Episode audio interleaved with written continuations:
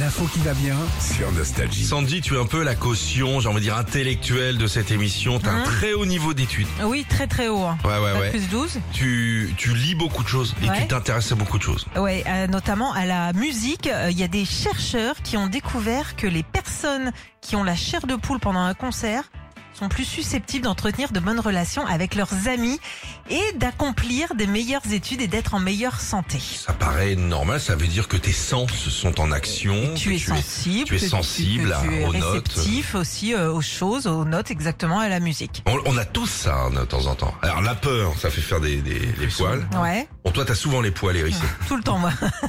J'ai Ouais. toujours tout le temps peur. Quelle est la musique qui te, justement, c'est pour vérifier cette étude, Ouais. qui te donne la, la, la chair de poule le- Moi, c'est You Call It Love.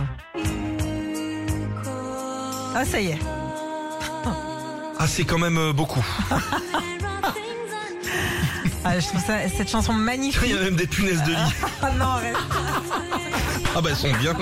On dirait un matelas. non, mais tu sais quoi, toutes les chansons de Cosma, de toute façon, toutes les musiques de Cosma, Ah ouais. genre l'amour en héritage et tout ça, j- j'adore, j'adore.